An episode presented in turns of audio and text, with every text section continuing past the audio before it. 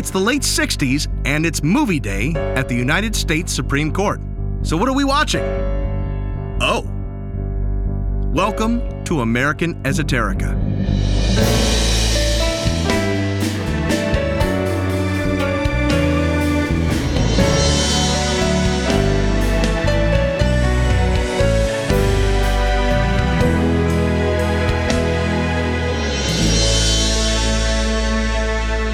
If history class gives you the picnic, this is the parade of ants on your banana cream pie.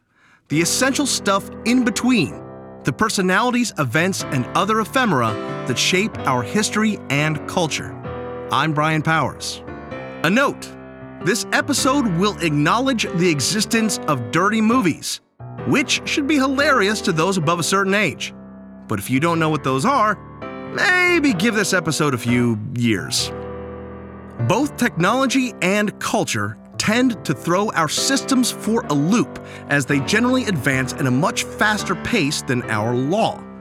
The First Amendment was already an interesting and sometimes difficult concept to decipher, but then our culture figured out that sex sells, especially in book form.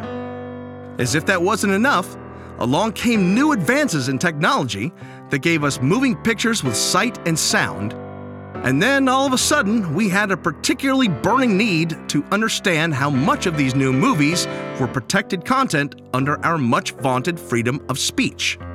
To put it much less delicately, someone had to decide if pornography is protected under the Constitution. Into this quagmire step our heroes, those nine elderly guys here to resolve this question on behalf of a grateful nation.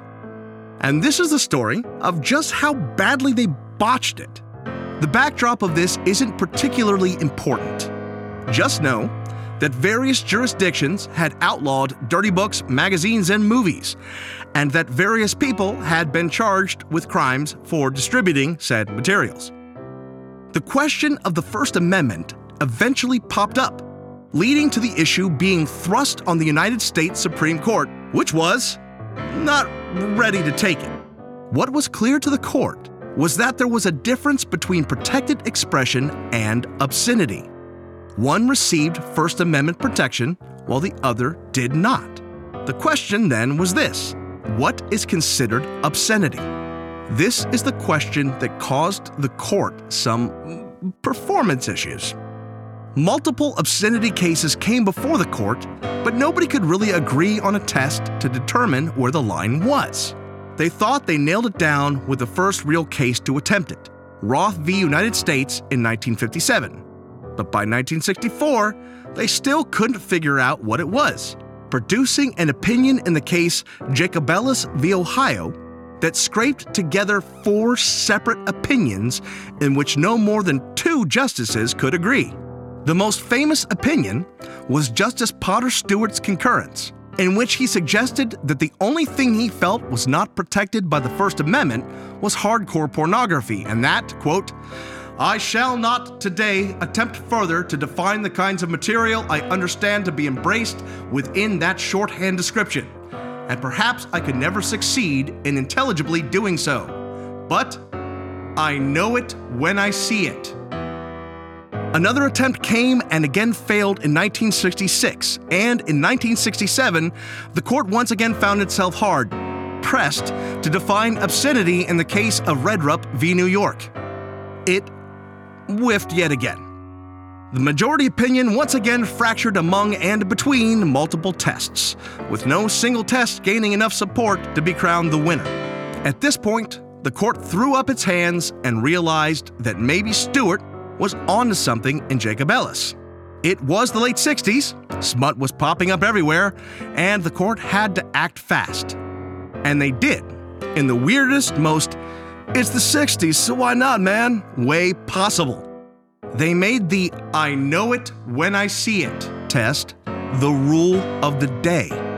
It worked like this the United States Supreme Court essentially acted as a court of first impression in all obscenity cases in the country. Need to know if something is obscene? Send it to the Supreme Court.